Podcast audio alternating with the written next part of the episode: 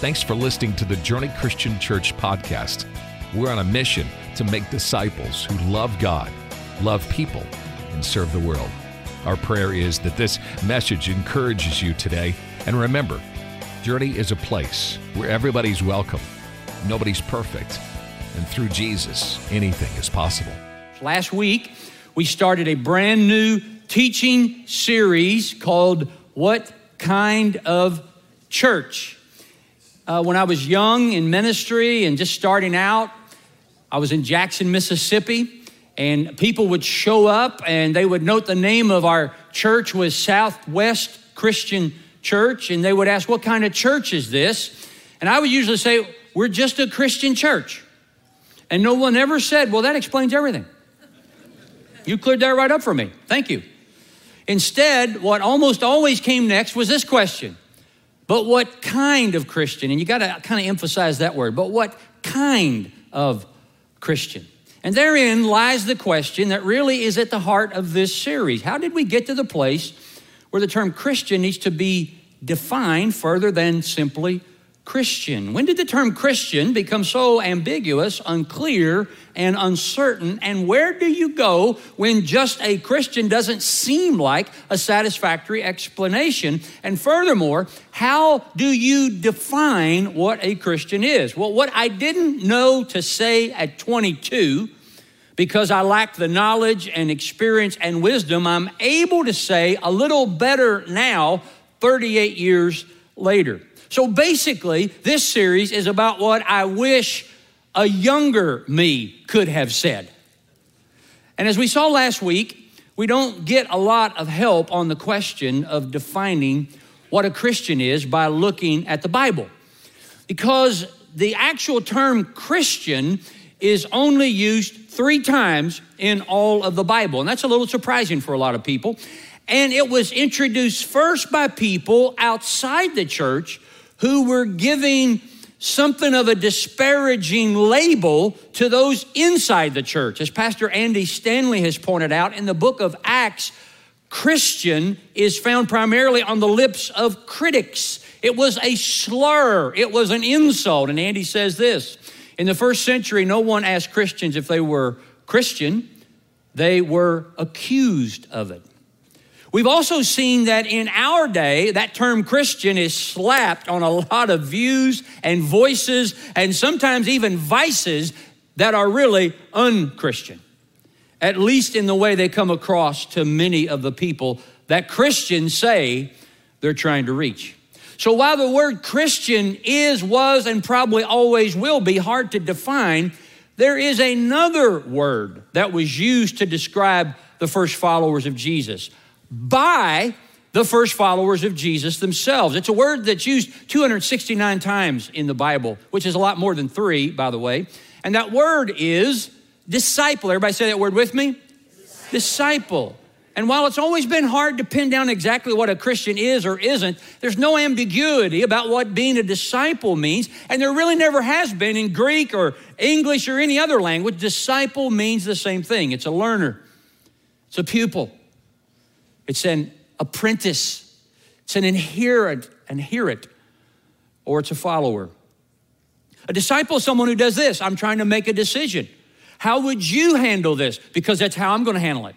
I'm trying to decide how to respond to a situation. How would you respond to that situation? Because that's how I'm going to respond. What would you do if you were me? Then that's what I'm going to do. How do you manage relationships, live your life, handle your money, deal with people that you don't like or that don't like you? Because that's what I'll do. You see, a disciple is someone who says, Give me some direction, show me how to live my life. And before you even give me the answer, I want you to know my answer is going to be yes. And that's a lot different than saying, I'm a Christian which can mean a whole bunch of different things to a whole bunch of different people. But it's hard to misdefine, it's hard to misinterpret what a disciple is. So last week, we said this the first answer to the question, what kind of church? We said this we are a Jesus following, disciple making church. In fact, our mission statement as a church is this to make disciples of Jesus who love God, love people, and serve the world.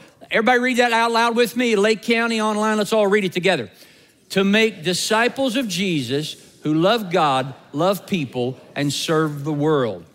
We really believe that following Jesus will make your life better and make you better at life. I really believe that. If you follow Jesus, your life will be better and you'll be better at life. And who doesn't want that? So, today, with that kind of baseline being established, let's talk about what exactly it was that Jesus was bringing to the world that he intended his followers to carry on after his death, burial, and resurrection. So let's start by making this statement Jesus' arrival signaled the end of something and the beginning of something entirely new. Everybody say those last two words with me. Say them together. Entirely new. How new is it?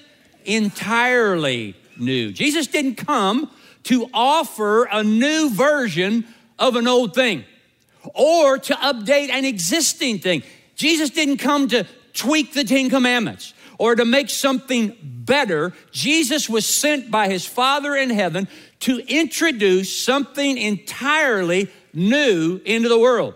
And people gathered by the thousands to listen to him, to see him, and to experience him. But it wasn't just his new message that drew people to Jesus, it was Jesus himself people who were nothing like Jesus liked Jesus. People who were nothing like Jesus liked Jesus. And Jesus liked people who were nothing like, like him. If Jesus practiced the principle of guilt by association, he would have stayed in heaven. He would have certainly refused to associate with me. Instead, Jesus invited unbelieving, misbehaving, troublemaking, messy men and women to follow him and to embrace something new. And they did. And by the way, don't you think if we're following Jesus, that we should be known as people who like people who are nothing like us? Doesn't that make sense? That if we're following Jesus, we should be known as people who like people who are nothing like us. I think that makes sense. But sadly, we live in a world where if you say, one thing someone disagrees with or doesn't like, then they discount everything you've ever said and everything you've ever accomplished. The popular term for that behavior is cancel culture, and the only thing it's canceling is the collective IQ of our entire culture. Because we're no longer willing to listen to or learn from individuals or groups who don't see, interpret, and experience the world the way we do. And unless you meet the standard of purity or perfection as the cancel culture crowd defines it, then you're dead to them. All I'm saying is, aren't you glad Jesus didn't treat us that way? In fact, the only thing Jesus ever canceled about people was their sins and imperfection. Paul wrote this to the church in Colossae. He, Jesus, canceled the record of the charges against us and took it away by nailing it to the cross. But I'm getting ahead of myself. Back to the new that Jesus came to unleash on our confused, broken, guilty, deeply divided world, which is not unlike the world Jesus entered. In the gospel records of the life of Jesus, we meet two distinctly different groups that had two distinctly different agendas. And these two groups were the dominant forces in ancient Middle Eastern first century life. One is called the temple, and the other is called the empire. The temple and the empire. One is religious in nature, the other was political. These two powerful groups disagreed on just about everything, but when Jesus came along, they found a common threat and a common enemy. And in the end, they conspired together in the most unholy of ways to execute Jesus, thinking that would be the end of his kingdom message, his ragtag movement, and his dangerous influence. You see, new brands rarely set well with those whose fortunes are tied to the old ones. Or you could say it like this those who profit most from the status quo are the least inclined to let it go. And that principle is just true in a lot of places, isn't it? Those who profit most from the status quo are the least inclined to let it go. And yet, at this very moment, 2,000 years later, Christians from all over the world are visiting the ruins of the Roman Forum, while 1,500 miles away, tourists are snapping pictures on the Temple Mount in Jerusalem. Think about that. Rome is adorned with crosses, which was once a symbol of the power of the state to take a life, that Jesus transformed into a symbol of the power of God to save a life. And the city of Jerusalem, where Jesus was sent to his death outside the gates of the city, is flooded with Christian tourists all over the city. How did that happen? Sandwiched between the power of the Jewish temple and the might of the Roman Empire, the Jesus movement should have never made it out of the first century. But it did. How? How did a movement birthed in the armpit of an empire whose leader had been rejected by his own people and crucified as a wannabe king by Rome survive in the face of overwhelming resistance and unrelenting persecution? And how is it that that same upstart movement would eventually be embraced by the very empire that sought to extinguish it? Or as one British writer named Karen Armstrong, and this lady's not a Christian, but look at what she wrote. Yet, against all odds, by the third century, Christianity had become a force to be reckoned with. We still do not really understand how this came about. And historically speaking, she's correct. It's virtually impossible to explain. Anthropologists, historians, and even skeptics with agendas to undermine our faith have reached the same conclusion. Something happened in first century Palestine that resulted in Christianity spreading like an airborne disease. The new Jesus unleashed made the faith of the first century believers formidable, their apologetic irrefutable, their courage unquestionable, and their results remarkable. How did that happen? I submit to you today that because Jesus made a promise. To understand this promise, we need to walk through a passage. We're going to spend the rest of our time doing that. It's found in the Gospel of Matthew, first gospel in the New Testament, chapter 16. So if you want to follow along, you can do that, or you can follow along on the screen here. One day, Jesus and his 12 disciples were well, they were well north of Jerusalem, outside of a town called Caesarea Philippi. Take a look at this map. So Jerusalem's way down here. This is the Galilee area where Jesus spent most of his ministry. But Caesarea Philippi, it's on the northeastern fringe of the nation of Israel. The city was named to honor Caesar Augustus, which was the Roman Empire at the time of Jesus' birth, hence the name Caesarea, and for Philip II, or Philip the Tetrarch, as he's called in Luke's gospel, who was a powerful but regional ruler. Caesarea Philippi stood only 25 miles away from the religious communities of Galilee, but the city's religious practices were vastly different from those of the nearby Jewish towns. In Old Testament times, the northeastern edge of Israel became a center for the worship of a Canaanite deity named Baal. For example, in this nearby Israelite city of Dan, a Israelite king named Jeroboam built a place of worship for another God, which eventually led the Israelites to worship many other false gods. And years later, when Romans conquered that territory, Philip rebuilt the city and named it after himself, but Caesarea Philippi continued to focus on the worship of Greek gods. Now, take a look at this picture. This is a fascinating picture. Historians and archaeologists say that the city of Caesarea Philippi was built on a hill. This is a large side of a hill here. That Caesarea Philippi was built on top of this cave. This cave that you see right here was at the center of the worship of a Greek god named Pan, who was the father of Peter Pan. and I made that last part up. I'm just making sure you're still with me. Okay? The pagans believed that this cave at Caesarea Philippi created a gateway Kind of looks that way, doesn't it? Into the underworld where fertility gods lived during the winter and returned each spring, coming out through a stream of water that used to flow out of that cave. So there used to be some water coming out of that cave. And they believed that were the fertility gods coming back. And to worship these false gods, they committed unspeakable acts that included prostitution, child sacrifice, and bestiality. And so when Jesus brought his disciples to this area, you can imagine how they must have been. Caesarea Philippi is like a red light district in their world. Devout Jews would have avoided any contact with the heinous acts committed there. I mean, it was a city of people literally and eagerly knocking on the doors of hell. In fact, the nickname of Caesarea Philippi was the gates of Hades. Keep that in mind as we continue on, or the gates of hell. Jesus is presenting a clear challenge to his disciples in this defining moment in his ministry. And what is that challenge? He doesn't want them to hide from messy places filled with messy people because Jesus doesn't run from messy people, he runs to messy people. And so, in that hostile, bizarre setting, Jesus asked his team a turning point question. Here's what he said He asked his disciples, Who do people say the Son of Man is? He's talking about himself. Who do people say the Son of Man is? Now, what's the word on the street about me? What's my rep?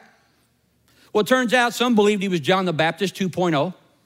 Others suggested he was the reincarnation of the prophet Elijah or Jeremiah or some other dead Jewish prophet. Implication not only were Jesus' first followers not expecting something new, they associated him with someone dead or really old. And then Jesus popped this brilliant follow up question. He said, What about you? Who do you say I am? And Simon Peter spoke up, of course. Peter can't help but speak up. Peter never had an unexpressed thought. You know anybody like that? Or set by the kid in school who always went, ooh, ooh, ooh, ooh, no matter what the question was. Peter said, I tell you who I think you are. You are the Messiah, the Son of the living God. To which Jesus responded, You're spot on, Peter. In today's vernacular, Jesus would have said 100%. Actually, Jesus said it like this He said, Blessed are you, Simon, son of Jonah. For this was not revealed to you by flesh and blood, but by my Father in heaven. In other words, Jesus said, You didn't come up with that answer on your own, Peter. My Father in heaven helped you out. He gave you that one. And then Jesus makes this huge announcement. And he says, And I tell you that you are Peter.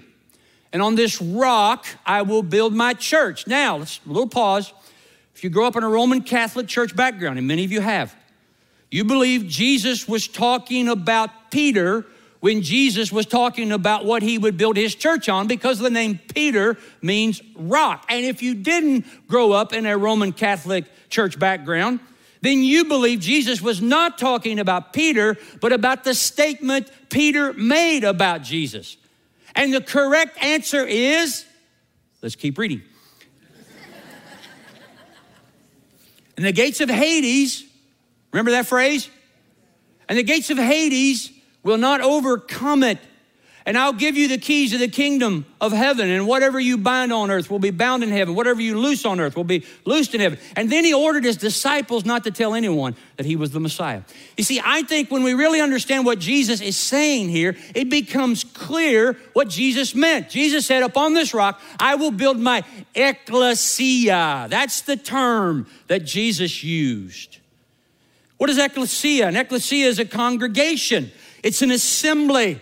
It means called out ones. In other words, Jesus said, I'm going to build an indestructible gathering of people in my name, and nothing, not even my death, not even your death, is even going to stop it. And here we are today.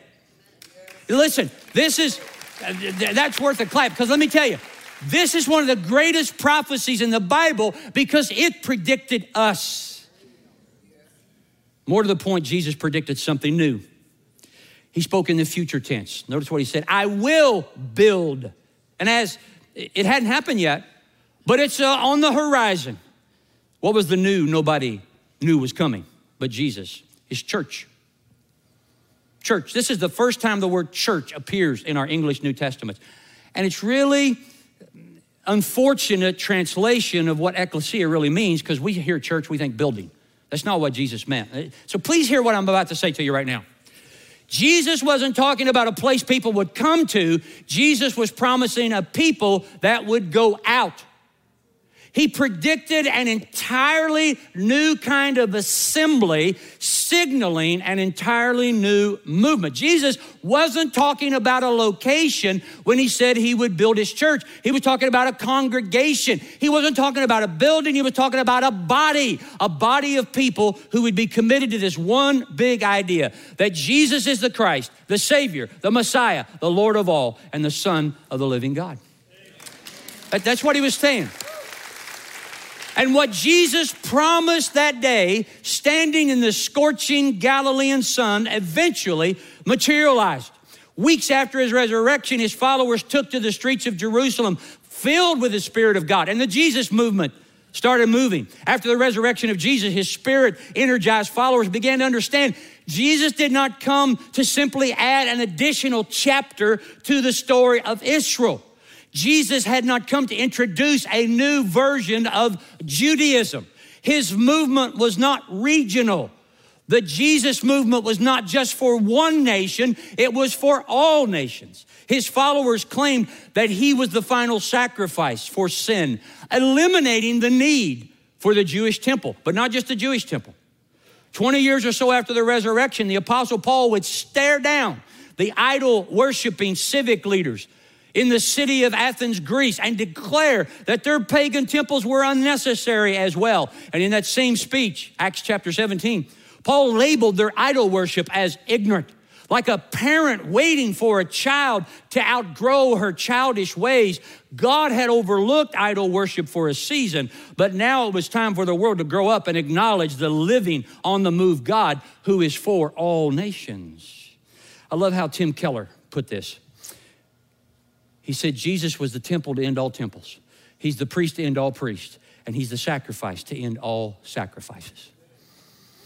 And today there are approximately 2.38 billion people around the world populating over 45,000 different denominations who claim to be Christians. And the only thing, and I mean the only thing, the epicenter the common ground that all those thousands of denominations have is exactly what Jesus predicted that dusty, hot afternoon outside of Caesarea Philippi that Jesus is the Christ, the Son of the living God. And He's going to build a gathering around this one remarkable statement, and nothing's going to be able to stop it. And you and I are gathered here today because we're part of the fulfillment of that extraordinary promise that afternoon.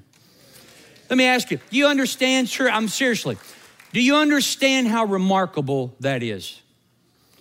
Do you know how many people tried to snuff out this message that you're hearing today over the centuries? Do you realize how fragile those early tiny congregations were, trying to survive in the midst of paganism and persecution? How did we get here? That's important to stop and think about for a minute. And when you got ready to come to this assembly today, either at Apopka or Lake County, this corporate gathering of Jesus followers. I don't know what you were thinking about, but if I could help you do one thing in your pre worship gathering routine, I would help you do this. Consider that you and I are coming together in fulfillment of a promise that Jesus made over 2,000 years ago. The gates of Hades will not overcome it. Now, let me just say this to you. This may be obvious, but I need to say it anyhow. Gates are not an offensive weapon. You understand that? Gates are not an offensive weapon. Meaning, no general ever said to troops before leading them into battle, everybody listen up, it's about to get real. We're about to go up against a formidable enemy, so strap your gates on. Gates aren't for playing offense. Gates are a defensive weapon. You say, what does that mean? It means Jesus is not giving us a picture of a church that's desperately seeking to hold on in the onslaught of the world. No, this is a vision of a church sweeping through the world and the world not being able to stop it. This is not a picture of the church as a fortress that's hiding away, trying not to be contaminated by the world. No, this is a picture of the church on the move, being sent out to communicate the message of the Messiah to messy people. And that's what we do because Jesus made a promise. The reason this is so important is because a promise is only as good as the person who makes it. Would you agree with that? A promise is only as good as the person who makes it. Nod your head if you agree with that. All right. Let me explain it like this Who here, Lake County Online, has a payment on anything. I'm talking about a student loan, a car, house payment.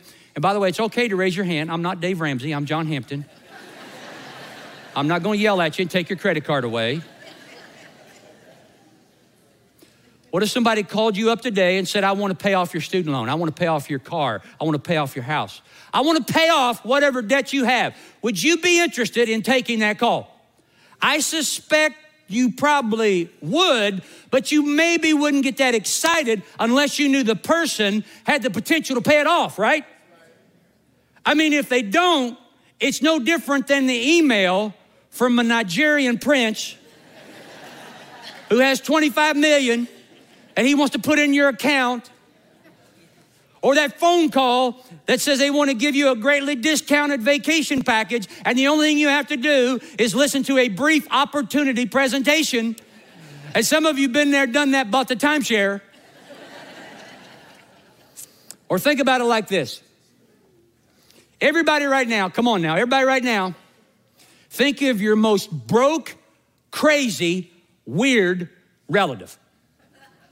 Got that person in mind? And by the way, if they're here with you today, don't look at them. Just blink twice, and I'll know. Some of you say, I can't think of anybody, Pastor.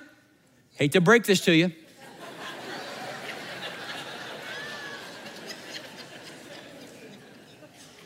Could be you. Needed to be said.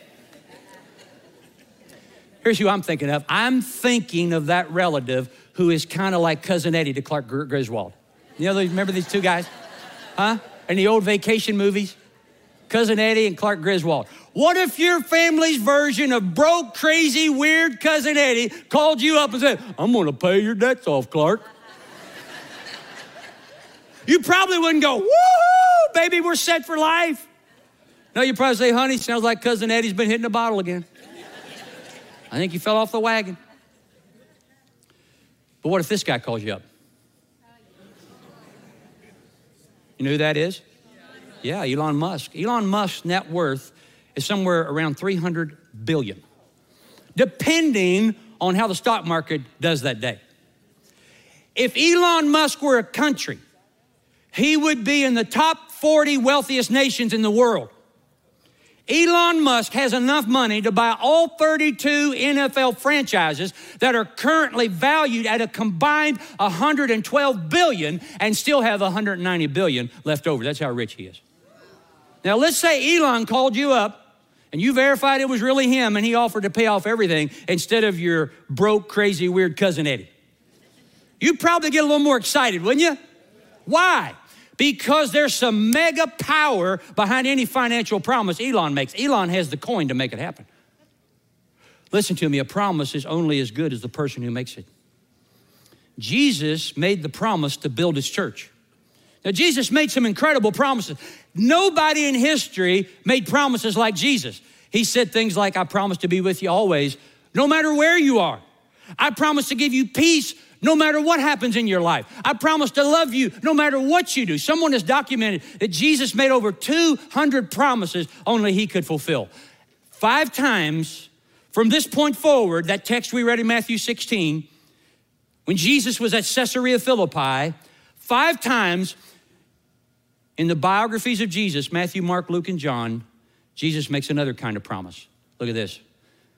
Jesus said, from that, from that time on, Matthew writes, Jesus began to explain to his disciples that he must go to Jerusalem and suffer many things at the hands of the elders, the chief priests, and the teachers of the law, and that he must be killed and on the third day be raised to life. The very first time Jesus makes a promise about his death, burial, and resurrection is right after this defining conversation in front of the gates of hell at Caesarea Philippi. Now, the disciples didn't believe him. And by the way, you wouldn't have either. I mean, Matthew hadn't read the Gospel of Matthew yet. They had never seen someone experience a Roman crucifixion before and then thought, you know what? I think that guy's gonna make it. I'd say in about three days, that guy's gonna be good as new. None of them had ever seen somebody come back from the dead. When someone dies, you don't say a year later, you know, I haven't seen so and so around a while. When somebody dies, it's game over.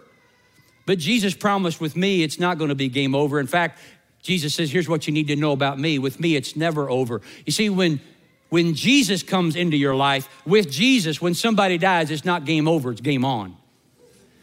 Listen, I don't follow Jesus because of what he said, even though he said some amazing stuff.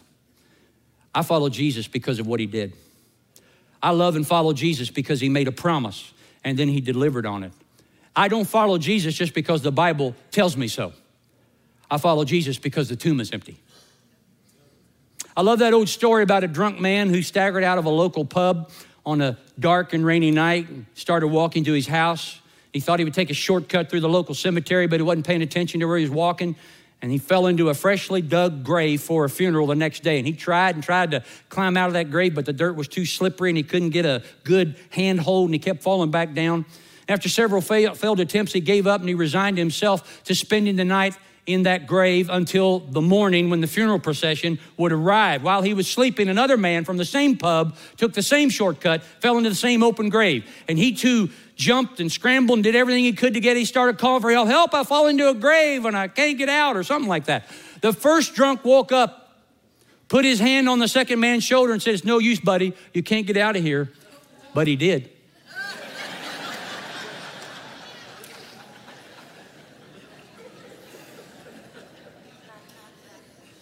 Jesus Christ is able to fulfill every single promise he made, not because he was an amazing moral example or a great teacher that said some wise and mysterious statements, but because he got out of his grave. He is risen. He's risen just as he said. Amen. Listen, it's the event of the resurrection that gives power to his promise. The resurrection is the reason I believe his promises. Every promise Jesus made is true, not because he was a great teacher, but because he was a dead man who came to life. And I don't know about you, but I'm betting my life and my eternity on the man that got out of his grave. And so when Jesus says, I will build my church and the gates of Hades can't overcome it or withstand it or hold it off, that's what kind of church we are. Friends, how great is our God? That he beat death. How great is our God that he would save us? How great is our God that he would even want to save us? How great is our God that he would change us? How great is our God that he would love us? How great is our God that he would take a handful of believers in a living room off Bear Lake Road in Apopka, Florida 53 years ago and turn it into one church in multiple locations that touch the world? How great is that? Listen, I don't love Journey Christian Church because I think we're a great church. I love Journey Christian Church because I believe we serve a great God who sent his only son and gave up his life for the church, and he's called us to do great things in his name. Now, here's what I know some of you don't feel great today. Some of you don't feel great today. Some of you feel very messy. How interesting that you are here today. You may call that a coincidence. I call it providence. Here's what I know Lake County, listen, online. It doesn't matter why you think you're here. It really doesn't. It doesn't matter why you think you're here. God brought you here because you matter to Him and He loves you and He's made you some amazing promises. And listen, even the fact that you're here today is fulfillment of one of those promises. So, what kind of church are we? We're a Jesus following, disciple making church that Jesus promised and that his resurrection makes a reality. That's what kind of church we are. Everybody stand with me right now. Lake County, let's stand together.